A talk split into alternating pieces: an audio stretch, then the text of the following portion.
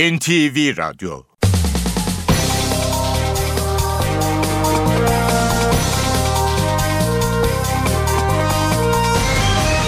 İşe Giderken Mutlu sabahlar. Ben Aynur Altunkaş. Bugün 21 Şubat Cuma saat 9'a kadar Türkiye ve dünya gündemine yakından bakacağız. Ayrıntılara geçmeden önce haber başlıkları.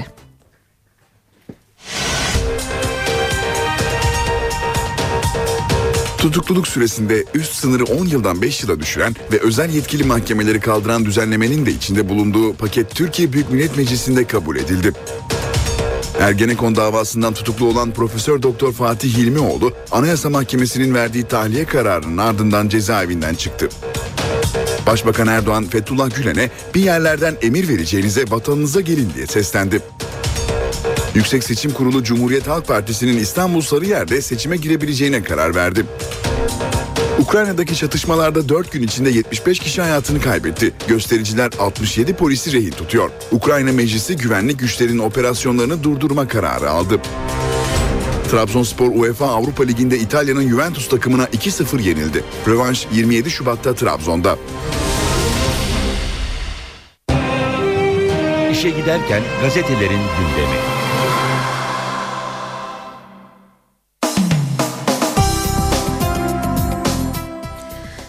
Şimdi bir basın turu yapacağız. Milliyet gazetesiyle başlayalım. Limitsiz dinleme diyor Milliyet manşette. MIT'e olağanüstü yetkiler getiren teklife göre kurum istediği yerde dinleme merkezi kurabilecek. Eskiden 10 günde imha edilen kayıtlar istenildiği kadar saklanılabilecek. İstihbarat devletine geçiliyor başlığı var. CHP Grup Başkan Vekili Altay, MIT'e yargı muafiyeti gelecek, başbakanın özel örgütü olacak, polis devletinden istihbarat devletine geçiliyor derken MHP Grup Başkan Vekili Vural, Türkiye bir muhaberat devleti haline gelmekte, özgürlüklerimiz tehdit altında, bazı kalıntısı rejimlerin anlayışı diyor. BDP Grup Başkan Vekili Pervin Buldan'dan bir açıklama var. Sadece MIT'i kurtaracak bir düzenleme süreci süreci garanti altına almayacak hiçbir düzenlemeye evet demeyiz. 6,5 ay sonra ilk telefon. Başbakan Erdoğan'la Amerika Başkanı Obama 2013 Ağustos'undan beri ilk telefon görüşmelerini yaptı. Konuşmada Suriye, Kuzey Irak, Kıbrıs ve İsrail gündeme geldi. Beyaz Saray, Başkan Türkiye'nin geleceği için kökleri hukukun üstünlüğüne dayanan sağlam politikaların önemini not etti derken Başbakanlık açıklamasında Türkiye'ye bu konuda atıf yapıldığına dair bir ifade yer almadı diyor Milliyet gazetesi haberde. 7. raporda tahliye geldi. Ergenekon davasında 23 yıl hapse mahkum olan Profesör Fatih Hilmioğlu yaşamına yönelik ciddi tehlike bulunduğu gerekçesiyle 6 ay için tedbiren tahliye edildi. Hilmioğlu'nun başvurusunu değerlendiren Anayasa Mahkemesi İstanbul Üniversitesi Tıp Fakültesi'nin raporu doğrultusunda aldığı kararı ilgili mahkemeye gönderdi.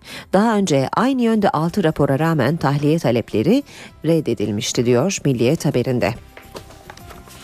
Kiev'de keskin nişancı dehşeti. Ukrayna'nın başkenti Kiev'deki bağımsızlık meydanını yeniden ele geçirmeye çalışan muhaliflere hükümete bağlı keskin nişancılar çatılardan ateş açtı. En az 50 kişinin öldüğü kesinleşirken CNN bu sayıyı 100 olarak duyurdu.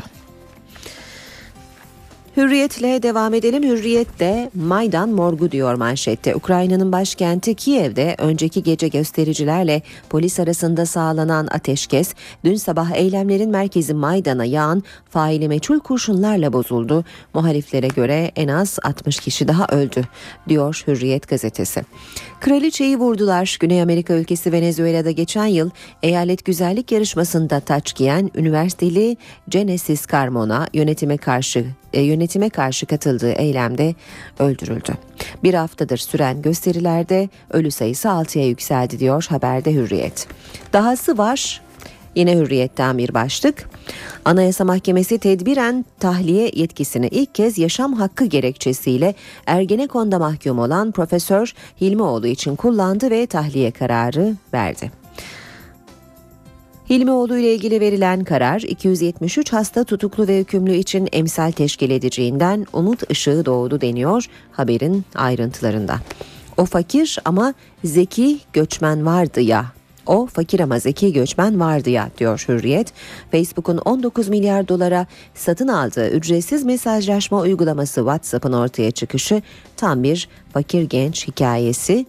Demir perde yıllarında annesiyle Ukrayna'dan Kaliforniya'ya göç eden Jean Kaum çok zor koşullarda yaşayıp bilgisayar mühendisliği okuyor. Parasızlıktan ülkesindeki akrabalarını dahi arayamayan genç yıllar sonra buradan çıkan fikirle WhatsApp'ı yaratıp milyarder oluyor. Sabahla devam edelim. İki imamdan sonra iki böcek de firarda diyor sabah manşette. Başbakan Erdoğan'ın ofisindeki böceklerin baş şüphelisi olan bacanaklar kayıp firari, e, firarı doğrulayan Erdoğan böcek koyanlar yurt dışına kaçtı dedi. Fırtına çizmede hakeme takıldı. UEFA Avrupa Ligi ikinci tur ilk maçında Trabzonspor Juventus'a 2-0 yenildi. 71. dakikada Olcan'ın attığı nizami golü Belaruslu hakem top out çizgisini geçti gerekçesiyle iptal etti. Rövanş 27 Şubat'ta Avni Aker'de oynanacak. Radikale devam ediyoruz. TC 1984 manşetiyle çıkmış Radikal. MIT yasa tasarısı Türkiye'yi George Orwell'ın 1984 romanında anlattığı ülke haline getirecek düzenlemeler içeriyor. Tasarı yasalaşırsa kamu kurumları ve bankalar her türlü bilgi, belge ve veriyi MIT'e vermek zorunda. Yasanın MIT'e verdiği yetki bununla da sınırlı kalmıyor. Bu kuruluşlar kendi veri tabanlarını MIT'e bağlayarak doğrudan ve online teslim etmiş olacak. Müşteri sırrı, kişisel veriler ve özel yaşamın gizliliği diye bir şey kalmayacak. Tıbbi sorunlarınız, kredi kartı harcamalarınız, hangi otelde kaldığınız, kısacası size ait ne varsa büyük biraderin gözetiminde olacak. Cumhuriyet gazetesi farkında mısınız manşetiyle çıkmış. Demokrasi ve özgürlükleri askıya alan yasalarla kararlar arka arkaya dizildi diyor Cumhuriyet haberinde. Devam edelim e, basın özetlerine NTV Radyo'da işe giderken de Star gazetesine bakalım. Kaset kumpası böyle kuruldu. Manşeti var Star'da. MHP'ye yönelik şantaj operasyonu paralel örgütten. Kaset komplosu nedeniyle partisinden ihraç edilen MHP'li İhsan Barutçu 2011 seçimleri öncesinde yasal kılıfla iki ay dinlendi. Sonra da özel hayat görüntüleri internete servis edildi. Zaman gazetesi Başbakanlıktaki böceği cemaate yıkma komplosu deşifre oldu diyor manşette. Başbakan Erdoğan'ın sürekli camiayı hedef gösterdiği böcek skandalı konusunda önemli bir gelişme yaşandı. 24 yıldan beri TÜBİTAK'ta görev yapan eski başkan yardımcısı Doktor Hasan Palas, başbakanlıkta bulunan böcekle ilgili hazırladığı raporda tarih değişikliği yapması için baskıya maruz kaldığını, bunu kabul etmeyince de görevden alındığını söyledi. Geçelim Haber Türkiye. Putin Medvedev örneği olmaz diyor Habertürk manşette. Arınç Londra'da konuştu. Bize o örneği göstermesinler. Konjonktür gerektirirse 3 dönem kuralı Allah'ın emri değil. İktidarlar iki şekilde değişir. Bir, parti içinde sağlıklı dönüşüm. iki iktidarın el değiştirmesi. El değiştirme mümkün değil çünkü alternatifimiz yok. O zaman iktidar kendi içinde sağlıklı dönüşümü yapar diyor Başbakan Yardımcısı Bülent Arınç. Sniper terörü başlığı sürmanşette Habertürk'te. Ukrayna'da sniper dehşeti eylemcileri çatılardan avlayan keskin nişancılar 100 kişiyi katletti, Kiev'i kan gölüne çevirdi diyor Habertürk haberinde. Ve Yeni Şafak'la bitireceğiz basın özetlerini. Adliye imamıyla borsa oyunu diyor manşeti Yeni Şafak'ın paralel yapının İstanbul Adliyesi'nden sorumlu hakimi CG'nin başsavcının dahi bilmediği 17 Aralık operasyonunu önceden öğrendiği ortaya çıktı. Adliye imamı birkaç ay önce yakın çevresine sonbaharda borsadan çıkın diyerek tüyo verdi.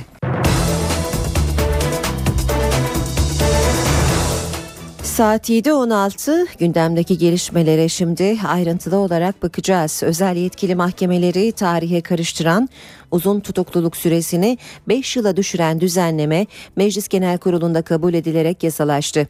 Yeni demokratikleşme paketiyle özel yetkili mahkemelerin yerini ağır ceza mahkemeleri alacak.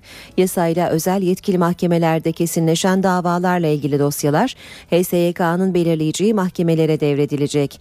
Yasayla tutukluluk süresi 10 yıldan 5 yıla düşürülecek. Tutuklama kararı ev ve iş yerlerinde arama yapılması, telefonların dinlenmesi, kayda alınması, suçtan kaynaklı mal varlıklarına el konulması, kuvvet e, konulması, kuvvetli şüphe yet- için kuvvetli şüphe yetmeyecek. Somut delillere dayanan kuvvetli şüphe şartı aranacak. Yasayla ayrıca dinleme, izleme, teknik takip, mal varlığına el koyma kararını artık tek hakim değil ağır ceza mahkemesinde bulunan 3 hakim oy birliğiyle alabilecek. Adalet Bakanı Bekir Bozdağ özel yetkili mahkemelerin kaldırılmasının terörle mücadelede zafiyet oluşturmayacağını söyledi. Genel kurulda millet milletvekillerinin sorularını yanıtlayan Adalet Bakanı Düzenlemeyle dinlemelerin de sınırlandırıldığını hatırlatarak sonsuz dinlemeye son veriyoruz. Özel hayatın gizliliğini daha güçlü bir teminata kavuşturuyoruz dedi. Bozdağ tutukluluk süresini 5 yıla indiren düzenlemeden 149 tutuklunun yararlanacağını açıkladı. Ergenekon davasından tutuklu İnönü Üniversitesi'nin eski rektörü Fatih Hilmioğlu sağlık sorunları nedeniyle yaklaşık 5 yılın ardından tahliye edildi. Hilmioğlu Silivri cezaevinden çıkar çıkmaz oğlunun Ankara'daki mezarına gitti. Hilmioğlu cezaevindeyken 21 yaşındaki oğlu trafik kazasında hayatını kaybetmişti. Hilmioğlu evine girmeden önce yaptığı kısa açıklamada da özgürlüğe sevinemiyorum çünkü tüm kalbimle suçsuz olduklarına inandığım pek çok insan cezaevinde dedi. Eski rektörün tedavisine Ankara Başkent Hastanesi'nde devam edilecek. Anayasa Mahkemesi'nin Hilmioğlu ile ilgili aldığı tahliye kararına siyasilerden de değerlendirmeler geldi. Anayasa Mahkemesi Ergenekon davası sanıklarından Fatih İlmioğlu'nun tedbiren tahliyesine karar verdi. Karar siyaset dünyasında memnuniyetle karşılandı. Hükümet adına iki başbakan yardımcısı Bülent Arınç ve Beşir Atalay'dan memnuniyet ifade eden açıklamalar geldi. Arınç Anayasa Mahkemesi'nin kararının isabetli olduğunu belirtirken geç oldu ama umarım ki başkaları için de örnek olan bir karar verildi. Biz hiç kimsenin hapiste çürümesini arzu etmeyiz dedi. Beşir Atalay'dan da benzer bir açıklama geldi. Bu insani bir şey. E, doğrusu e, zaten o konuda herkes nasıl bir çözüm bulunabilir? Yani hem çözüm bulunsun hem hukukun içinde olsun. O da çözümlenmiş oldu. Yani onun ondan sadece memnuniyet duyarız. Karar CHP'de de memnuniyet yarattı. CHP lideri Kemal Kılıçdaroğlu kararın diğer tutukluları için hukuki, tıbbi ve insani açıdan emsal olmasını istedi. Başbakan Tayyip Erdoğan Ankara'da Memur Sen'in düzenlediği toplantıda konuştu. İsim vermeden Fethullah Gülen'e seslendi. Bir yerlerden emir vereceğinize vatanınıza gelin bir şeyler açığa çıkar endişesi mi taşıyorsunuz dedi. Başbakanın hedefinde muhalefet de vardı. aldanmışız. Gerçekten safmışız. Bir yerlerden emir vereceğinize lütfen bu ülke sizin vatanınız değil mi? Gelin ne yapacaksanız vatanınızda yapın. Yoksa buraya gelince bazı şeyler açığa çıkar endişesini mi taşıyorsunuz? Başbakan Recep Tayyip Erdoğan'ın gündeminde yine paralel devlet tartışması vardı. Memur Sen'in düzenlediği etkinlikte konuşan başbakan isim vermeden Fethullah Gülen'e yüklendi. Milletin mührüyle göreve gelmiş bir hükümet iftira ile, komployla, şantajla devrilmek, yıpratılmak istendi. Dimdik durduk ve dimdik duracağız. Sizlerin bize verdiği emanete alın sizin olsun diyerek ihanet etmedik. Başbakan Erdoğan son dönemde ortaya çıkan ses kayıtlarına ilişkinse hodri meydan dedi. Türkiye'de son derece gizli, son derece sinsi bir şekilde bir şantaj çetesi kurulmuş. Hukukun temel kurallarını çiğneyerek binlerce insan dinlenmiş ve ses kayıtları depolanmış. Şu anda da bizim gündelik rutin ses kayıtlarımızı Selamun aleyküm aleyküm selam. Bunu yayınlamaya başladılar. Ya buradan bir şey çıkmaz. Başbakan Erdoğan bu paralel yapı temizlendiğinde demokratikleşmenin önündeki engel de kalkacak diye konuştu. Artık öyle şapkasını alıp gidecek bir hükümet yok. Zaten benim şapkam da yok. CHP İstanbul Milletvekili Aydın Ayaydın, Fethullah Gülen'le ilgili hakkında çıkan iddiaları yalanladı. Ayaydın, Fethullah Gülen'i aramadığını, rahatsızlığından dolayı geçmiş olsun dileklerini bir aracıyla ilettiğini söyledi. Benim de ismimin yer aldığı sözde bir kasetten söz ediliyor. Samanyolu televizyonuna bir program için gitmiştim. Yolda giderken gazetelere de göz attım. Gazetelerde Sayın Fethullah Gülen'in bir rahatsızlık geçirdiğini ve onunla ilgili bir teşekkür ilanını gazetede gördüm. Ben de Sayın Fethullah Gülen'in bu rahatsızlığını öğrendiğim için orada o yayın grubun temsilcisine ben de geçmiş olsun dileklerimi ilettim. Dini cemaatler onlar da birer sivil toplum örgütleridir. Bu sivil toplum örgütleri de her zaman siyasilerin odak noktalarında olurlar. Siyasiler bunları ziyaret ederler. Kaldı ki benim böyle bir ziyaretim de söz konusu değildir. Mustafa Sarıgül'ün İstanbul Belediye Başkanlığına adaylığı, adaylığıyla ilgili sanki ben Gülen cemaatine önceden bilgi veriyorum. Onlarla bu konuda alışveriş, görüş alışverişi yapıyorum. İzlemini veren bu haberin bu şekilde değerlendirmesine de son derece rahatsızım. Sanki Cumhuriyet Halk Partisi ve cemaat arasında önceden başlayan bir takım pazarlıkların olduğu yönünde izlenim verilmeye çalışılıyor. Bu doğru değildir.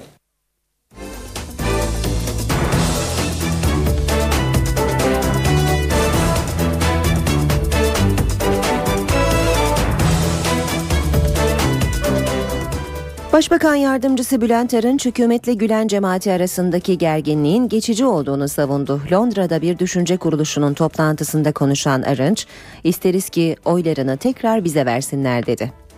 Başbakan Yardımcısı Bülent Arınç hükümetle Gülen cemaati arasındaki gerginlik geçici, siyasi desteklerini yine bize vermelerini isteriz dedi. Londra'da Chatham House adlı düşünce kuruluşunda konuşan Arınç, Türkiye sevdalıları tekrar buluşabilirler ifadesini kullandı. Gülen hareketiyle hükümetimiz arasında bir sıkıntı var. Bu hareket etkili bir hareket. Okulları var, ekonomik gelişmişlik içerisindeler, medya alanında çok güçlüler ve başarılılar. Son zamanlara kadar da siyasi noktada beraberliğimiz vardı. Ben şahsen inanıyorum ki bu tartışma da kısa zamanda son bulacaktır.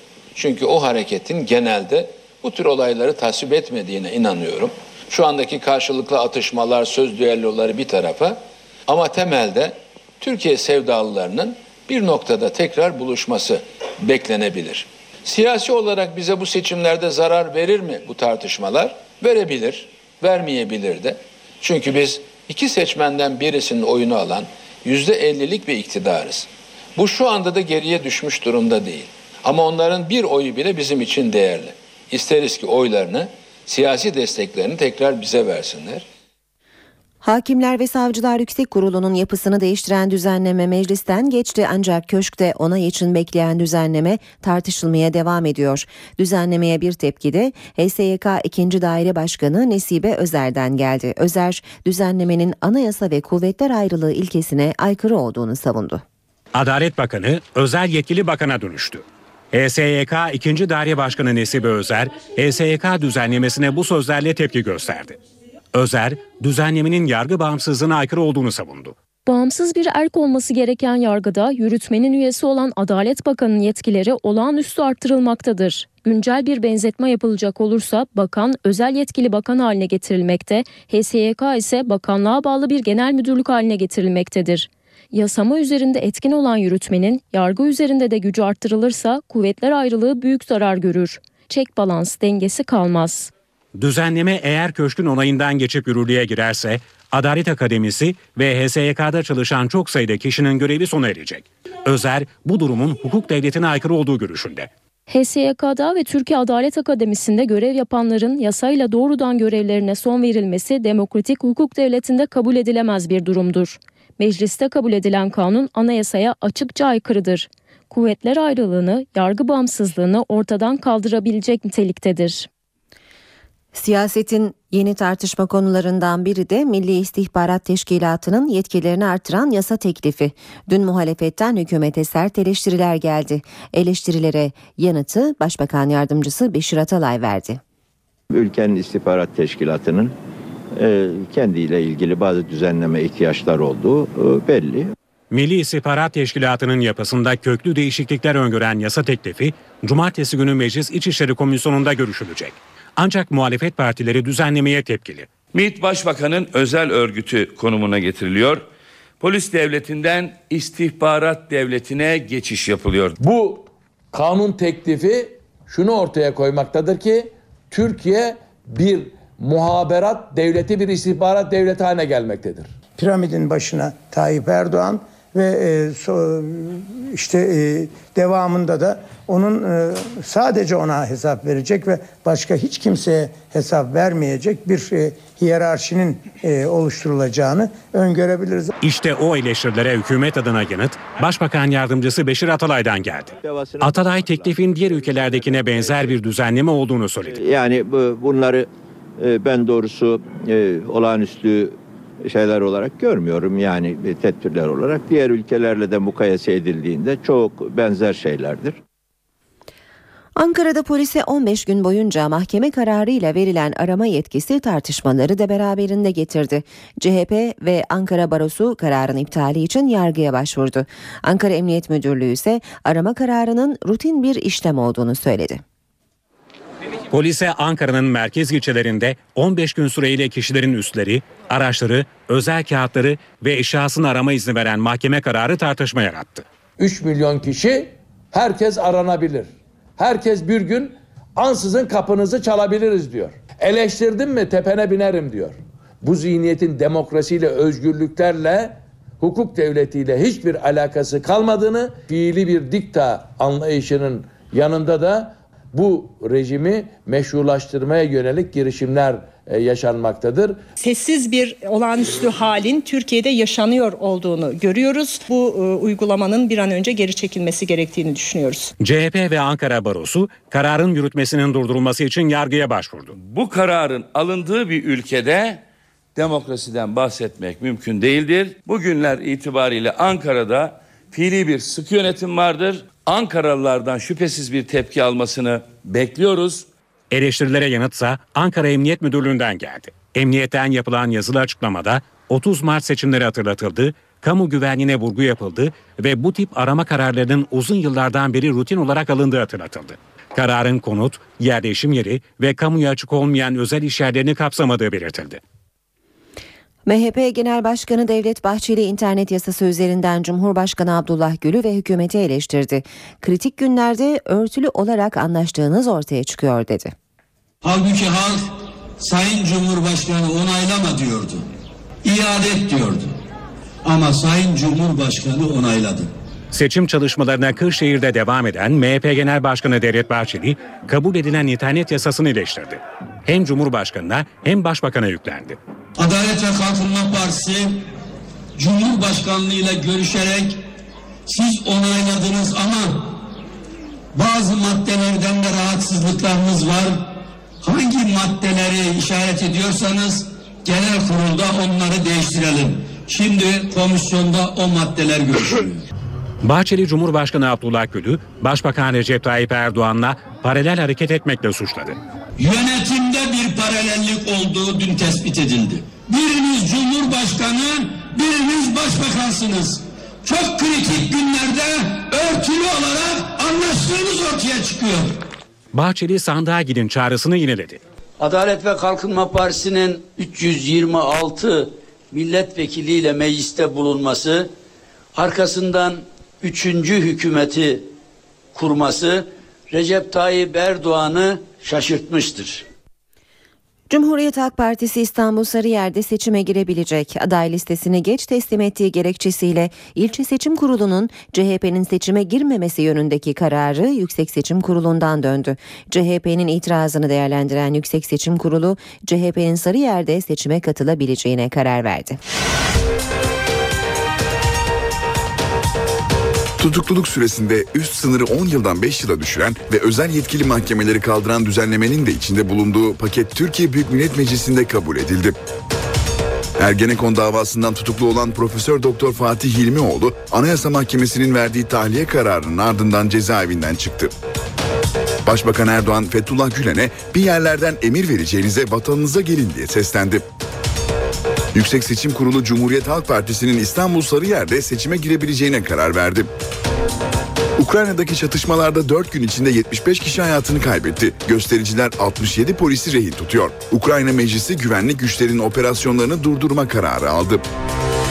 Trabzonspor UEFA Avrupa Ligi'nde İtalya'nın Juventus takımına 2-0 yenildi. Rövanş 27 Şubat'ta Trabzon'da.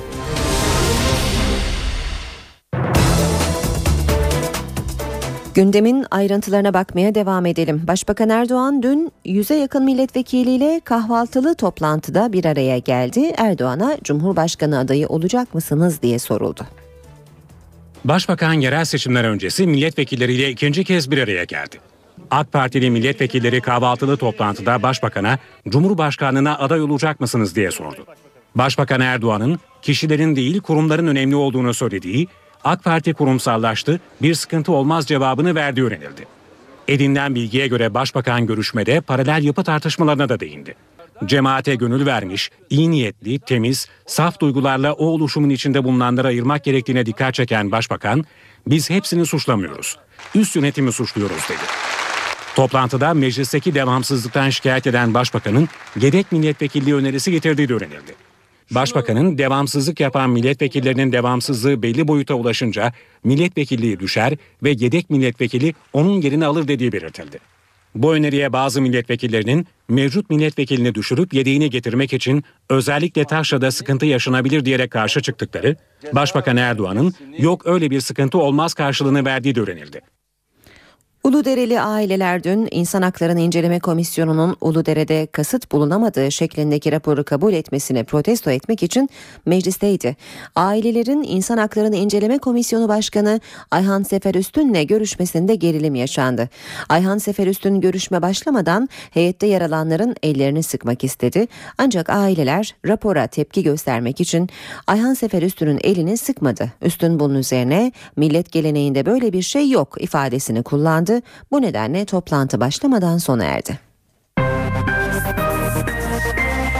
İşe giderken Havadan sudan haberlerimiz var şimdi. Kocaeli'de yoğun sis nedeniyle deniz otobüsü ve vapur seferleri yapılamadı. İki gündür etkili olan sis deniz ulaşımını durdurdu.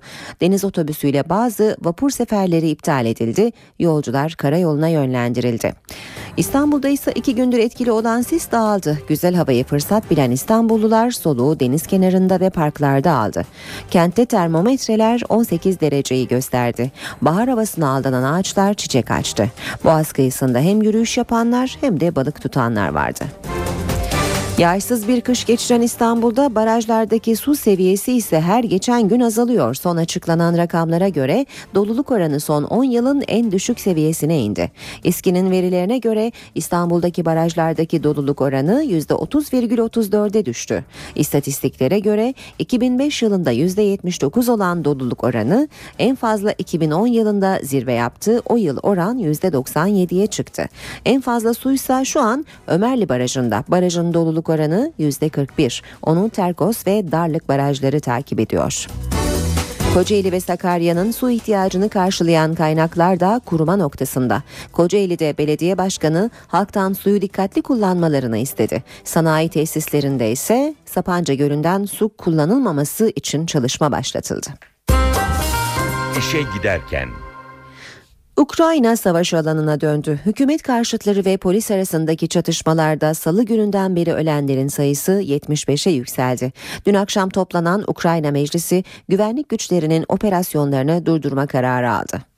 Ukrayna'da çarşamba gecesi ilan edilen ateşkes uzun ömürlü olmadı. Ateşkesin üzerinden 24 saat geçmeden Kiev sokakları iç savaşı aratmayan görüntülere sahne oldu. Keskin nişancılar, polisler ve göstericiler gün boyu çatıştı. Onlarca kişi hayatını kaybetti. Yakındaki oteller hastaneye dönüştürüldü. Haftalardır bekledikleri meydanı geri alan göstericiler barikatları güçlendirdi. Kiev'deki olaylar sırasında 67 polis göstericiler tarafından rehin alındı. Polisler belediye binasında tutuluyor. Bize zarar vermediler. Buradaki herkesin ismi kayıt altında. Hiçbirimiz yaralı değiliz. Kötü de davranmıyorlar. Bir şikayetimiz yok. Sokaklardaki çatışma Ukrayna parlamentosuna da yansıdı. Kiev'deki Özgürlük Meydanı'na yönelik operasyonun durdurulmasına karar verilen oylama sırasında vekiller yumruklaştı. Ülkenin batısındaki Lviv kentinde ise yaşamını yitiren göstericiler için dua edilip mumlar yakıldı. Ukrayna'da devlet başkanı Yanukovic'in Avrupa Birliği ile imzalamaktan vazgeçtiği anlaşma sonrası başlayan olaylar 3 aydır devam ediyor. İşe giderken gazetelerin gündemi.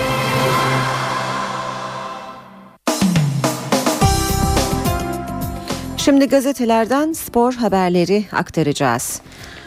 Önce Fanatik gazetesine bakalım. Fanatik'in manşeti yazık çok yazık. Trabzonspor Avrupa'da devlerin bile titreyerek gittiği Torino'da Juventus'a meydan okudu.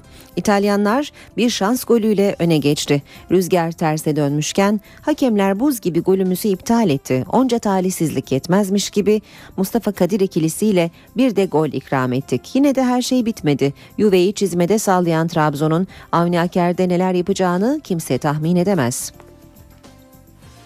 Devam edelim yine e, fanatikten aktarmaya. Bir gün kaldı. Türkiye nefesini tuttu. Arenadaki kapışmayı bekliyor. Kazanan lider olmayacak ama 25 milyon lira değerindeki Devler Ligi biletine çok yaklaşacak. Foto maça bakalım. Belarus diyor. Foto maç Belarus şeklinde de okunabilecek bir başlık atmış. Juventus karşısında müthiş oynayan Trabzonspor Torino'da hakem kurbanı oldu. Belaruslu hakem Alexey Kulbakov 71. dakikada Olcan'la attığımız nizami golü vermedi. Trabzonspor dünya devi Juventus'u Torino'da salladı ama deviremedi. Fırtına etkili futboluyla 27 Şubat'ta Avni Aker'de oynanacak rövanş için umut verdi. Derbiden bize ne? Fenerbahçe kalecisi Volkan Demirel Galatasaray Beşiktaş maçıyla ilgilenmediklerini söyledi. Tecrübeli file bekçisi kimin kimle oynayacağı bizi ilgilendirmiyor. Biz kendi oynayacağımız rakibe bakıyoruz ve bu haftaki rakibimiz de Elazığ diye konuştu. Yine Melo yine kavga. Galatasaray'ın hırçın ismi Melo vukuatına bir yenisini ekledi. Pitbull lakaplı Melo dünkü idmanda sürekli Gökhan Zan'a bağırdı. Gökhan bu duruma tepki gösterince sinirler gerildi ve ikili kavganın eşiğine geldi. Takım arkadaşları araya girerek muhtemel bir kavgayı önlerken Gökhan'ın biz size saygı gösteriyoruz siz de bize saygı göstereceksiniz diye bağırması dikkat çekti. AMK gazetesine bakacağız şimdi de. Kıran kırana az önce aktardığımız Galatasaray antrenmanındaki kavgayı bu başlıkla veriyor. AMK gazetesi Galatasaray Beşiktaş derbisi öncesi Florya'da kıran kırana. Sarı kırmızılı ekibin dünkü idmanında sinirler gerildi. Melo Gökhan kapıştı. Lig ve Avrupa'da önemli bir viraja giren Galatasaray'da tansiyon yükseldi. Derbiye mutlak galibiyet parolasıyla hazırlanan Cimbom'da futbolcuların aşırı hırsı gerilimi arttırdı. Gökhan dünkü çalışmada kendisine kızan Melo'ya sert çıktı. Sözlü sataşmayı takım arkadaşları ayırdı diyor ABK gazetesi. Geçelim Milliyet gazetesine, Milliyet'in spor sayfalarına bakacağız. Zor, imkansız değil. Trabzonspor teknik sorumlusu Hami Mandıralı Juventus deplasmanında ancak bu kadar oynanabileceğini söyledi. Rövanş kolay olmayacak 1-0 ile 2-0 arasında. Eğer futbol oynarsanız fark yok, oynamazsanız çok fark var dedi. Milliyetten okumaya devam edelim. Fizikten çaktı. Fenerbahçe Teknik Direktörü Ersun Yanal'ın büyük umutlar beslenen Salih'e fizik açıdan yeterli seviyeye ulaşmaması nedeniyle forma şansı vermediği belirlendi. Yine milliyetten aktaracağız. Beşiktaş bir puanı oynamaz. Kaleci Tolga Zengin çok yetenekli ve deneyimli futbolculara sahibiz. Takım olarak iyi konsantrasyon sağlamamız halinde sonucun geleceğine inanıyorum diye konuştu. Sakın saldırmayın. Teknik direktör Bilic Galatasaray maçının taktiğini hazırladı. Takımına bu uyarıyı yaptı. Beşiktaş'ın tecrübeli çalıştırıcısı oyuncularına Fatih Terim sonrası rakibimiz daha defansif oynuyor. Bu yüzden kontrollü olun. Bu tür maçların sonunda her zaman sabreden taraf kazanır dedi. Bir başlık daha aktaralım Milliyet'ten. Yedek güç devrede. Partizan deplasmanında sezonun en kritik maçlarından birine çıkan Galatasaray kötü başladı ancak mükemmel bitirdi.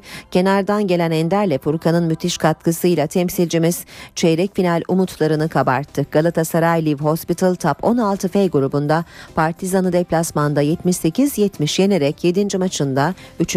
galibiyetini aldı. NTV Radyo Günaydın herkese yeniden yeni saati karşılıyoruz. Ben Aynur Altunkaş. Gökhan Abur'la son hava tahminlerini konuşmadan önce gündemin başlıklarını hatırlatalım.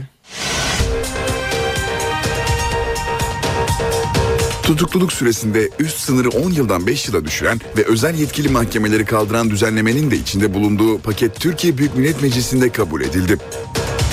Ergenekon davasından tutuklu olan Profesör Doktor Fatih Hilmioğlu, Anayasa Mahkemesi'nin verdiği tahliye kararının ardından cezaevinden çıktı. Başbakan Erdoğan Fethullah Gülen'e bir yerlerden emir vereceğinize vatanınıza gelin diye seslendi. Yüksek Seçim Kurulu Cumhuriyet Halk Partisi'nin İstanbul Sarıyer'de seçime girebileceğine karar verdi. Ukrayna'daki çatışmalarda 4 gün içinde 75 kişi hayatını kaybetti. Göstericiler 67 polisi rehin tutuyor. Ukrayna Meclisi güvenlik güçlerinin operasyonlarını durdurma kararı aldı. Trabzonspor UEFA Avrupa Ligi'nde İtalya'nın Juventus takımına 2-0 yenildi. Rövanş 27 Şubat'ta Trabzon'da. Gökhan Abur yanımızda. Hoş geldiniz Sayın Abur. Günaydın. Az önce biz de haberlerimizde aktardık. İstanbul'da son 8 yılın e, en düşük oranı yaşanıyor barajlarda. Kurak bir dönemden geçiyoruz. E, ve bu kuraklık bir süre daha devam edecek gibi görünüyor. E, Şubat'ın da son haftasına girmek üzereyiz. Hafta sonu için ne tür tahminleriniz var? Valla hafta sonu batıda yağışlar var.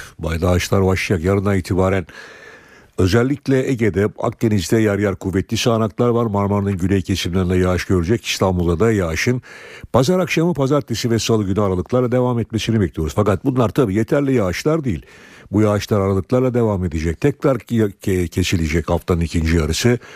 Ama şu anda hemen vurgulamak istiyorum. Ülkemizin en kurak bölgesi Marmara'nın güney ve doğusu ile Batı Karadeniz bölgemiz.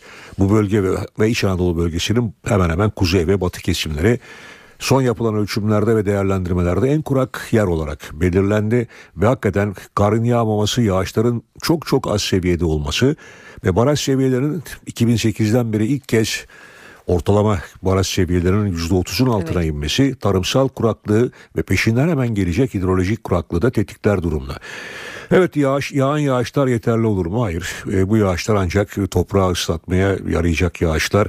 Çok hafif de olsa baraj seviyelerinde yükseliş olur ama şayet Mart ve Nisan ayında beklediğimiz yağışları alamazsak ondan sonra başlayacak buharlaşmayla birlikte tabii ki e, barajlardaki seviyeler daha da düşecek. Evet bizi bugün neler bekliyor? Bugün genel değerlen duruma baktığımızda ülke genelinde yağış yok. İç kesimlerde hava açık. Doğuda hava açık o bakımdan gece gündüz sıcaklık farkı bir hayli fazla. Ve iç ve doğu kesimlerde yine yer yer pus ve sis devam ediyor. Batıda pus ve sis etkisini kaybetti. Ankara'da bugün sıcaklıklar çok yüksek seviyelere çıkabilir. Yani 20 derecenin üzerine çıkmasını bekliyoruz ve bu da son yıllarda görülen Şubat ayında ölçülen en yüksek sıcaklık olacak diye beklentimiz böyle. Ankara'da sıcaklık e, merkezde 0 derece ama Ankara Esenboğa'da şu anda sıcaklık eksi 3 ile eksi 2 derece arasında değişiyor. Hemen bakıyorum İstanbul'da İstanbul'da 10 dereceye yaklaştı. Bugün İstanbul'da hava sıcaklığı yine 16-17 derecelere kadar çıkacak. Öğle saatlerinde çok hafif bir kuzeyli rüzgar var. Poyraz'dan esecek bu rüzgar çok sert değil.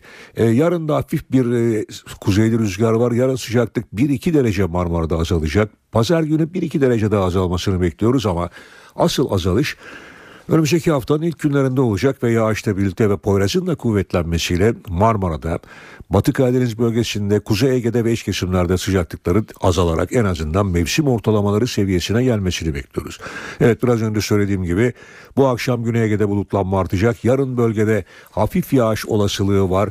Bu yağışlar Akdeniz'e de yerel olarak görülmeye başlayacak ama cumartesi gecesi ve pazar günü Ege'nin tamamı Akdeniz, Marmara'nın hemen hemen büyük bir çoğunluk İstanbul'da buna dahil aralıklarla yağış. İstanbul'daki yağışın pazar akşam saatlerinde başlamasını bekliyoruz.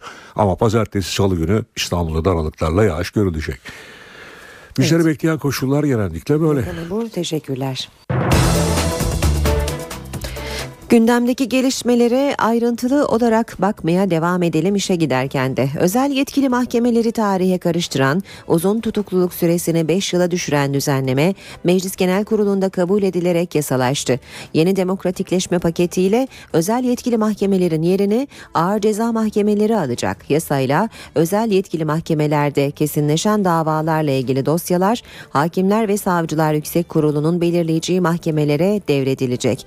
Yasayla tutukluluk süresi 10 yıldan 5 yıla düşürülecek. Tutuklama kararı ev ve iş yerlerinde arama yapılması, telefonların dinlenmesi, kaydı alınması, suçtan kaynaklı mal varlıklarına el konulması için kuvvetli şüphe yetmeyecek. Somul del- e, somut delillere dayanan kuvvetli şüphe şartı aranacak.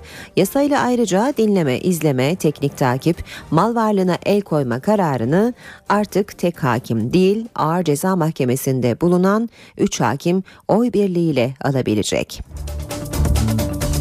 Avrupa Birliği Bakanı ve Baş Müzakereci Mevlüt Çavuşoğlu internet yasası ile ilgili kaygılarını dile getiren Amerika Birleşik Devletleri'ne tepki gösterdi. Çavuşoğlu, internetle ilgili bize en son akıl verecek ülke Amerika Birleşik Devletleri'dir dedi. İnternet ile ilgili bize en son e, akıl verecek ya da tavsiye verecek ülke Amerika Birleşik Devletleri'dir. Amerika Birleşik Devletleri'nin internetle ilgili yaptığı kısıtlamaları herkes bilir. Wikileaks dahil başta olmak üzere.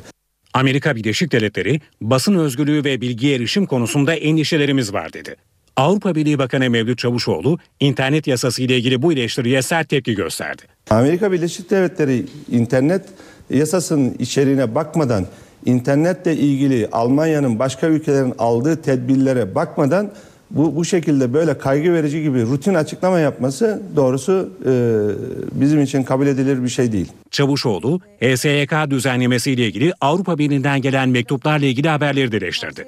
Yetkilileriyle yaptığı görüşmeleri anlattı. Bize desinler ki sizinki daha kötü. Ama sizin bakanınız bunu kötüye kullanın derse biz bunu kabul etmeyiz. Avrupa Birliği ülkelerindeki uygulamalardan ve yasalardan ve bakanların yetkisinden ve gücünden farklı bir şey yapmadık. Çavuşoğlu, Avrupa Birliği müzakerelerinin tehlikeye girmesi konusunda bir kaygısı olmadığını da söyledi. Avrupa Birliği Komisyonu'nun Türkiye'deki yasal düzenlemelerle ilgili rapor hazırlığını da değerlendirdi. Avrupa Birliği böyle bir şey yapmaya hakkı var. Türkiye ile ilgili değerlendirme yapmaya hakkı var.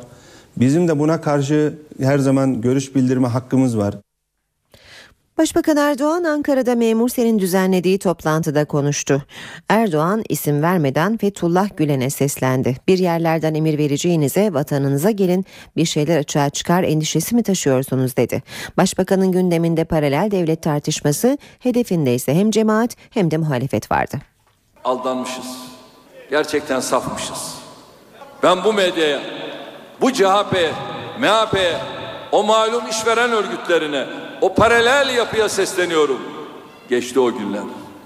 Bir yerlerden emir vereceğinize lütfen bu ülke sizin vatanınız değil mi? Gelin ne yapacaksanız vatanınızda yapın. Niye buraya gelmiyorsunuz? Gelin buraya. Yoksa buraya gelince bazı şeyler açığa çıkar endişesini mi taşıyorsunuz? Milletin mührüyle göreve gelmiş bir hükümet iftira ile, komployla, şantajla devrilmek, yıpratılmak istendi. Şu anda da bizim gündelik rutin ses kayıtlarımızı Selamun aleyküm aleyküm selam. Bunu yayınlamaya başladılar. Ya buradan bir şey çıkmaz. Şu anda da bizim bu ses kayıtlarımızda internete servis ederek bu darbe girişimini yaşatmak, ayakta tutmak için mücadele veriyorlar. Bu ülkede artık hükümetleri millet göreve getirir, hükümetleri millet görevden alır. Artık öyle şapkasını alıp gidecek bir hükümet yok. Zaten benim şapkam da yok. Anayasa Mahkemesi sağlık sorunları bulunan Ergenekon davasından tutuklu eski İnönü Üniversitesi Rektörü Fatih Hilmioğlu'yla ilgili kararını verdi ve Hilmioğlu tahliye edildi. Hilmioğlu Anayasa Mahkemesi kararı gereğince 6 ay sonra bir kez daha sağlık kontrolünden geçecek. Benden daha uzun süredir cezaevinde bulunanlar var. Yok eğer bu tahliye hastalık nedeniyle gerçekleşmişse burada da hekim olarak söylemek isterim ki benden daha ağır hastalar var. 4 yıl 10 aydır tutuklu olan Ergenekon sanığı Profesör Fatih İlmioğlu Anayasa Mahkemesi'nin sağlık durumu raporuna istinaden verdiği tarihe kararının ardından Silivri cezaevinden çıktı. Eğer ortada bir Ergenekon terör örgütü diye bir örgüt varsa bu örgütün başı kimdir? Başı yok. Mahkemede söyleyemiyor. Çünkü örgüt yok. Hilmioğlu eski Genelkurmay Başkanı İlker Başbuğ'un içeride olmasından duyduğu rahatsızlığı anlattı. Sayın Genelkurmay Başkanı İlker Başbuğ 700 bin kişilik silahlı kuvvetlerini, silahlı ordusunu bırakmış da 280 kişiden oluşan ve çoğu da sivillerden oluşan bir örgüt mü kurmuştur darbe yapmak için? Profesör İlmioğlu paralel yapı tartışmalarına da atıfta bulundu. Sayın Başbakan tarafından ve diğer hükümet üyeleri tarafından bu davanın kumpas olduğunu, devlet içerisinde yuvalanmış bir paralel devlet veya devlet içinde bir çete tarafından yapıldığını ve yüzlerce insanın cezaevlerinde bulunduğunu ifade ettiler ve defalarca ifade ettiler. Esas itibariyle bu ifadelerden sonra bu davalar düşmüştür. Fatih İlmioğlu evine Ankara'ya gitti. Karaciğerindeki rahatsızlığın tedavisi orada devam edecek. Ergenekon davasında iki kez müebbet ve 117 yıl hapis cezasına çarptırılan emekli yüzbaşı Muzaffer Tekin, sağlık kontrolleri nedeni, sağlık sorunları nedeniyle Adli Tıp Kurumu'na sevk edildi. Tekin'in avukatı davaya bakan İstanbul 13. Ağır Ceza Mahkemesi'ne başvurarak müvekkilinin pankreas kanseri olduğunu belirtti ve Adli Tıp Kurumu'na sevk edilmesini istedi. Mahkeme heyeti sanığın cezaevinde tutuklu kalmasının hayatı için kesin bir tehlike teşkil edip etmeyeceği hususunda İstanbul Adli Tıp Kurumu'ndan rapor aldırılmasını kararlaştırdı. Heyet ayrıca rapor geldiğinde tahliye talebinin yeniden değerlendirilmesine karar verdi. Cumhuriyet Halk Partisi İstanbul Sarıyer'de seçime girebilecek aday listesini geç teslim ettiği gerekçesiyle ilçe seçim kurulunun CHP'nin seçime girmemesi yönündeki kararı Yüksek Seçim Kurulu'ndan döndü. CHP'nin itirazını değerlendiren kurul CHP'nin Sarıyer'de seçime katılabileceğine karar verdi. İşe giderken. Hakkari'de askerlik yaparken kaza sonucu yaralanan Fatih Ermiş rekor denebilecek bir tazminat kazandı. Gence 448 bin lira maddi ve manevi tazminat hakkı verildi. Askerde yaralanan genç 448 bin lira tazminat kazandı. Fatih Ermiş 2009'da Hakkari'de vatani görevini yaparken kaza sonucu silahla yaralandı. Olayın ardından devlet tarafından verilen maddi ve manevi hakların yetersiz olduğu gerekçesiyle Milli Savunma Bakanlığı'na tazminat başvurusu yaptı. Ancak bakanlık talebi reddetti. Afyonkarahisar'da yaşayan Ermiş bunun üzerine Askeri Yüksek İdare Mahkemesi'nde dava açtı. Gence 423 bin lira maddi, 25 bin lira da manevi olmak üzere toplam 448 bin lira tazminat ödenmesine karar verildi. Hastanede yatarken başkanımız beni buldu e, ve yardımcı oldu. E, avukatımızla tanıştırdı. Onların vesilesiyle tazminatı kazandım ve teşekkür ediyorum. Daha evvel aylık bağlanmış olan subay, asubay, uzman, çavuş ve e, er erbaşların böyle bir hakkı bulunmamaktaydı. Harp Mağlulu Gaziler Derneği Şube Başkanı İsmail Kumartaşlı bu dava imsal olabilir dedi. Sağlık Bakanlığı'nın Van'da kapalı yol yüzünden hastaneye ulaştırılamayan 3 yaşındaki Muharrem Taş'la ilgili iki sağlık görevlisine disiplin cezası vermesi aileyi memnun etti. Ancak Muharrem'in ailesi kişilerin değil kurumların ihmali olduğu görüşünde. 3 yaşındaki Muharrem'in ölümüyle ilgili iki sağlık görevlisine disiplin cezası verildi. Ama küçük çocuğun ailesi kişilerin değil kurumların ihmali olduğunu savundu. Sağlık Bakanlığı Muharrem Taş'ın ölümüyle ilgili soruşturmada 112 Komuta Kontrol Merkezi'nde görevli iki kişiyi kusurlu buldu. Disiplin cezası verilen acil tıp teknisyeni ve 112 hekiminin görev yeri değişti. Şimdi verilen ceza ile ilgili e, tabii ki bu e, bütün olayın kalkıp da iki sağlık görevlisine e, yüklemek e, yani günah keçisi yapmak e, şey değil yani tamamen burası kişisel değil de kurumsal olarak biz e, ihmalleri olan kişiler hakkında e, soruşturmamız yani avukatlarımız e, zaten olayı takip ediyor. Van'ın Çeli mezrasında yaşayan Taş ailesi 3 yaşındaki çocuklarını yol kapalı olduğu için doktora götüremedi. Yaşamını yitiren çocuğun cenazesi yine yol kapalı olduğu için 16 kilometre boyunca ailesinin sırtında taşındı. Acil çağrı merkezlerinin tek numara altında toplandığı proje 10 ilde daha uygulanacak sistemle olaylara müdahale süresi kısalacak, bilgi kirliliği ortadan kalkacak. Polis, jandarma, ambulans ve itfaiyeye artık 112 üzerinden ulaşılacak. Pilot il olarak Antalya ve Isparta'da başlayan uygulamaya 10 il daha ekleniyor. Çağrı merkezlerinin tek numara altında toplanması için başlatılan proje başarılı oldu. Bilgi kirliliğini önlemek, zamanı iyi kullanmak ve çağrılara zamanında müdahale edebilmek için başlatılan projeye dahil edilecek illerden biri de Konya.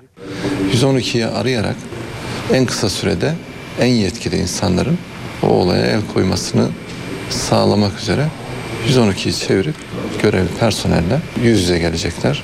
Çağrı merkezlerinde en büyük sıkıntı asılsız ihbarlar. Olayın niteliğine göre kim gerekiyorsa e, en kısa sürede oraya intikal edebilecekler. Vatandaşlarımızdan ricamız lütfen asılsız ve mükerrer ihbarlardan kaçınsınlar. Sebepsiz yere e, emek gayret sarf etmesini engelleyecek işlerden kaçınsınlar istiyor. Olurmak mezar. Projenin Mart ayından itibaren hayata geçmesi hedefleniyor. Saat 8.23 işe giderken de birlikteyiz. Başkent gündemiyle devam edeceğiz. Karşımızda NTV Ankara muhabiri Gökhan Gerçek var. Günaydın Gökhan. Günaydın Aynur. Haftalardır benzer sözcüklerle konuşuyoruz. Evet. Yine öyle yapacağız. Çünkü baş, e, başkent yine yoğun bir haftayı geride bırakıyor. E, evet. Yoruldunuz izlerken. E, hafta sonuna nasıl başlıyor peki başkent Gökhan? Ee, Yine benzer şeylerle anlatayım istersen. Yine böcek diyeceğiz, yine paralel yapı diyeceğiz, yine özel yetkilerin mah- özel yetkili mahkemelerin evet. kaldırılması diyeceğiz. Evet. Gündemin ana maddeleri bunlar olacak tabii. Tüm Başbakan Erdoğan açıklamaları oldukça önemli. 2011 tarihinde Başbakan Erdoğan'ın evinde ve ofisinde böcek tabir edilen dinleme cihazları bulunmuştu. O cihazlarla ilgili e, hazırlık soruşturması devam ederken oldukça çarpıcı bir açıklama geldi Erdoğan'la. Dün milletvekilleriyle bir araya gelmişti ve orada şunları söyledi. Bizi dinleyenler emniyet görevlisi çıktı ancak yurt dışına kaçtıkları için yakalam yakalayamıyoruz dedi. Hem dinleyenlerin hem bu bilgileri yurt dışına aktaran ajanların yurt dışında olduğunu, Türkiye'de bulunmadığını, yurt dışında kaçtığını e, açıkladı milletvekillerine. Başbakan Erdoğan bu soruşturmasını nasıl etkileyecek? Çünkü bugüne kadar 20'ye yakın isim dinlendi savcılık tarafından bunu biliyoruz. Başbakanın ofisine ve özel odasına girip çıkabilen herkes e, tanık ve görgü şahidi e, sıfatıyla dinlendi ancak şüphelilerle ilgili henüz bir bilgi yok. Şu an dosyanın şüphelisi yok. E, Erdoğan da o şüphelilerin yurt dışında olduğunu ve yakalanamadıklarını söyledi. Bundan sonra nasıl bir yol izlenecek? O isimler tespit edildiyse ve e, tespit edildiyse nereye kaçtıkları istenecekler mi, talep edecek mi Türkiye bunu?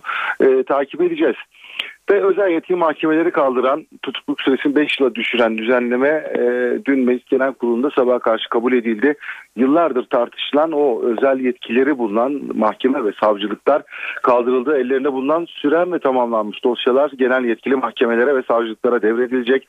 E, yasayla beraber uzun tutukluluk süresi Yine çok tartışılan 10 yıldan 5 yıla düşürecek e, tutuklama kararı ev ve iş yerlerinde arama yapılması, telefonların dinlenmesi, kayda alınması, suçtan kaynaklı mal varlıklarına el konulması için kuvvetli şüphe yetmeyecek.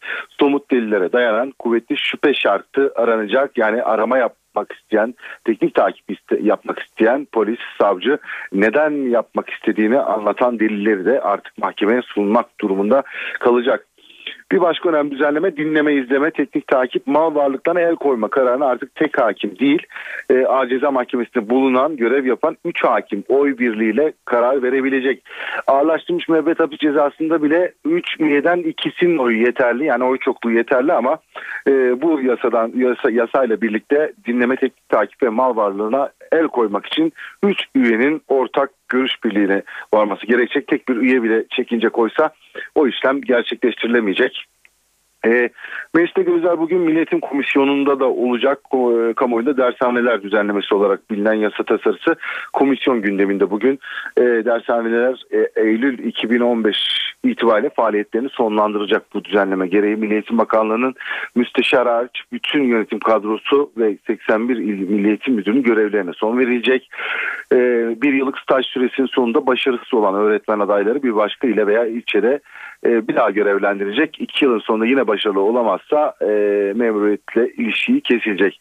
Gündemin son maddesi 12 Eylül davası tarihi davada artık sona yaklaşıldı. Sondan bir önceki adım e, söz savunmada Kenan Evren ve Tahsin Şahinkaya davada yargılanan o dönemin mimarlarından hayatta kalan iki isim Evren ve Tahsin Şahinkaya bugün savunma yapacak. Daha doğrusu onlar rahatsızlıkları sebebiyle duruşmaya gelmeyecekler ama avukatları yapacak oldukça uzun bir savunma hazırladı e, avukatlar 230 sayfalık bir savunma işte o savunma okunacak bugünkü duruşmada.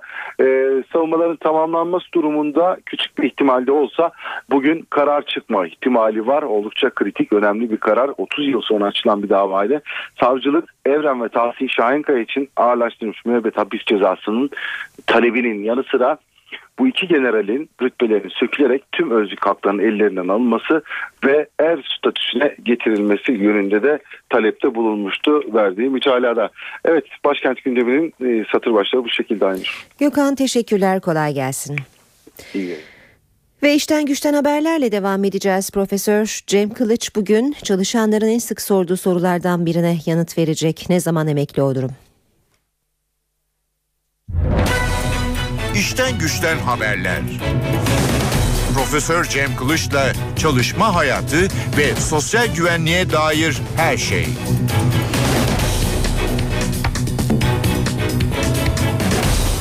Merhaba sevgili NTV Radyo dinleyenleri. Biz uzmanlara, sosyal güvenlikle uğraşanlara en çok sorulan sorulardan bir tanesi ne zaman emekli olabilirimdir. Bugün de bu konuyu inceleyeceğiz. Çalışma hayatında doğal olarak en çok merak edilen konu emeklilik olduğu için koşulları nelerdir bunları anlatmamız gerekiyor. Bütün çalışanlar yani işçi, memur ve kendi hesabına çalışan tüm kişiler için emeklilik hakkına kavuşabilmek temelde 3 şartın yerine getirilmesiyle mümkün. Bunlardan ilki belirli bir süre sigortalı olma koşulu, sigortalılık süresinin yanında belirli bir yaşın tamamlanması ve üçüncü olarak prim ödeme gün sayısının tamamlanmış olması. İşte bu üç koşul bir arada sağlandığında bireyler emekli olmaya hak kazanıyor. Dolayısıyla ne zaman emekli olunacağının bilinmesinde iki tarih çok önemli. Doğum tarihi ve ilk kez sigortalı olunan tarih bu anlamda özellikle emeklilik hesabı yapılması için kesinlikle belirtilmesi gereken tarihler. Ayrıca prim ödeme gün sayısının da bilinmesi gerekiyor. Emeklilikte belirli bir yaşın tamamlanması şartı doğum tarihine göre şekillendiği için doğum tarihini özellikle gün, ay ve yıl olarak emeklilik hesabında kullanmamız gerekiyor. İlk kez sigorta olunan tarih, sigorta olunan süreyi ve hangi şartlara tabi olunduğunu belirlemesi açısından da önemli bir tarih. Prim ödeme gün sayısı ise emekli maaşını belirleyen çok önemli bir unsur. Dolayısıyla bu üç tarih emeklilikte çok şeyi belirliyor. Bu üç koşulun kimler için nasıl uygulanacağı konusu ise farklılık gösteriyor. Emeklilik şartlarında 4 allar yani eski adıyla SSK'lılar için çok önemli iki tarih söz konusu. 8 Eylül 1999 ve 30 Nisan 2008. Bu tarihten önceki ve sonraki sigortalılık giriş tarihleri emeklilik şartlarında önemli farklılıklar yaratabilmekte. Örneğin 8 Eylül 1999 tarihinde ilk kez sigortalı olan bir kişi Emekli olabilmek için kadın ise 58, erkek ise 60 yaşını doldurmuş ve 7000 gün prim ödemiş olmak zorunda. Buna karşılık 7 Eylül 1999 tarihinde ilk kez sigortalı olan bir kişi kadın ise 56 erkek ise 58 yaşını doldurduğunda ve 5975 gün prim ödemiş olduğunda emekli olabiliyor. Dolayısıyla emekli olma şartlarında en önemli husus ilk kez sigortalı olunan tarih. Emeklilik yaşı ve emeklilik tarihini kişilerin kendi bilgileri üzerinden hesaplamakta fayda var. Bunun için de SGK'nın internet üzerinden çalışan bir uygulaması var. Bu uygulama ile erken yaşlanma, malüllük, askerlik borçlanması ve birkaç sigorta kurumuna bağlı geçirilen süreler gibi tüm detaylar girilerek emekli olunacak tarih hesaplanabiliyor.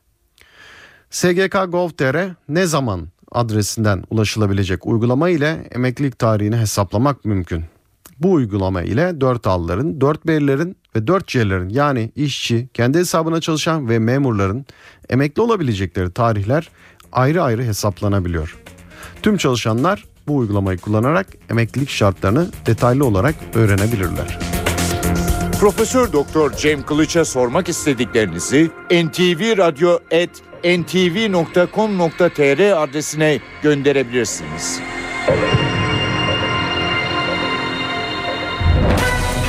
İşten güçten haberler.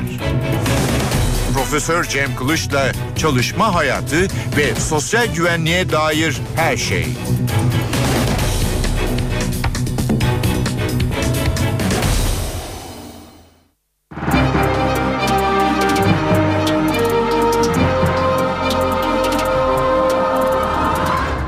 Piyasalara bakalım şimdi de BIST 100 endeksi dün %0,47 oranında değer kazanarak 63.681 puandan kapandı. Bu sabah dolar 2.20, euro 3.02'den işlem görüyor. Euro dolar 1.37, dolar yen 102 düzeyinde. Altının onsu 1318 dolar, kapalı çarşıda külçe altının gramı 94, çeyrek altın 163 liradan alıcı buluyor. Brent petrolün varili 110 dolar.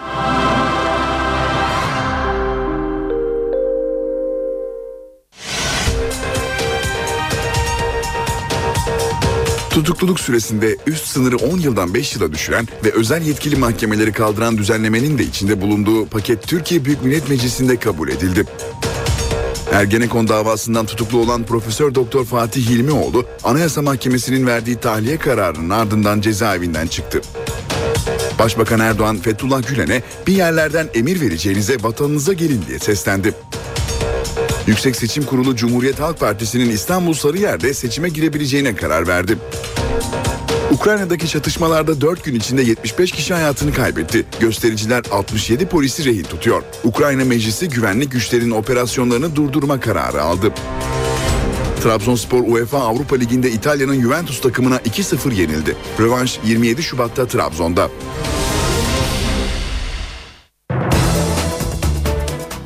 Saat 8.36 gündemde öne çıkan haberlerle devam ediyoruz. İstanbul'da 3 ay önce üst geçitten düşerek iki kişinin ölümüne neden olan minibüs kazasına ilişkin iddianame tamamlandı. Minibüsün sürücüsüne 15 yıl hapis isteniyor. Savcı sürücü %100 kusurlu dedi, 15 yıl hapis cezasına çarptırılmasını istedi. İstanbul Güngören'de yolcu minibüsünün üst geçitten düştüğü kazaya ilişkin iddianame hazırlandı. İki kişinin öldüğü, bir kişinin de yaralandığı kazada savcı sürücünün kusurlu olduğunu belirtti ve 15 yıl hapsini istedi. 20 Kasım 2013'te meydana gelen kazada sürücü direksiyon hakimiyetini kaybedince önce üst geçidin bariyerlerine çarptı. Ardından minibüs 15 metre yüksekliğindeki üst geçitten aşağı düştü. Eşref Bitlis Caddesi'nde meydana gelen kazada Seyit Ali Durmaz'la Mustafa Aksoy yaşamını yitirdi. Savcı şoför Salim Dalbudak hakkında taksirle birden fazla kişinin ölümüne ve yaralanmasına sebebiyet vermek suçundan 3 yıldan 15 yıla kadar hapis cezası istedi. Dava Bakırköy 14. Ağır Ceza Mahkemesi'nde görülecek. İstanbul'da Haliç kıyısında bir atölyede kazı yapıldı. Define avcılarının altın bulduğu iddiası polisi alarma geçirdi. Kayıp Bizans definesiyle ilgili şehir efsanesi bir kez daha gündeme geldi. Haliç kıyısında bir atölyede kazı yapıldı. Mahalleli define arıyorlar diye polise ihbar etti. İddialara göre hazine avcıları kazdıkları tünelde 50 ton altın bulup eritti. Ancak polis ekipleri yaptıkları araştırmada sadece içi suyla dolu bir çukurla karşılaştı. Bizans'ın kayıp altınları ile ilgili efsane İstanbul'da çok ünlüdür. Yüzyıllar boyunca defineciler bu altınların peşine düşmüştür. İşte son olarak Haliç'te Hasköy'de izinsiz kazı yapılan yerlerden biri de iddialara göre atölye oldu. 4 kişi polis tarafından gözaltına alındı. Atölye çalışanları ifadeleri alındıktan sonra serbest bırakıldı. Polis şüphelilerin banka hesaplarını da kontrol etti. 50 ton altın bulduklarını iddia ediyorlar. Vallahi ben bir kilo altın bulsam dikine Aksaray'a giderim memlekete. Burada ne işim var benim? Emniyet yetkililerine göre ortada define yok. Söylentiler var. Kuşatmadan kaçan Bizanslara ait tonlarca altın Haliç'te gömülü. Bu şehir efsanesini hemen her İstanbul'u bilir. Mümkündür ki Fatih burayı fethederken Ceneviz ve Venedik gemileri, Bizans gemileri bu Haliç'te batmış olabilir. Tabii gerçeklik payını bilmiyoruz. 50 ton altın çok büyük bir miktar. E, ayrıca bu Halice altın boynuz deniyor. Hep altında e, ima ediliyor ve insanların iştahının kabarmasına bu söylentilerde etkili oluyor. Define avcılarının uğrak yeri mahallede kısa bir süre önce de kazılar yapılmış. Gördüklerini anlaşılınca kaçmışlar. İki tane çantaları vardı, takımları vardı. Mahalleli definecilerden tedirgin. Kayıp Bizans hazinesindense hala haber yok. NTV Haber Merkezi'nden Gökten Bedük, araştırmacı yazar İbrahim Pazan'la görüşmüştü. Hayat karartan baş dönmesi yani vertigo çok fazla bilinmeyen bu hastalık her 100 kişiden 15'inde var. Peki bu hastalık nasıl oluşur ve çözümü nedir? Uzmanlara sorduk. Baş dönmesi, mide bulantısı, dengede durmada zorluklar, tıbbi adıyla vertigo.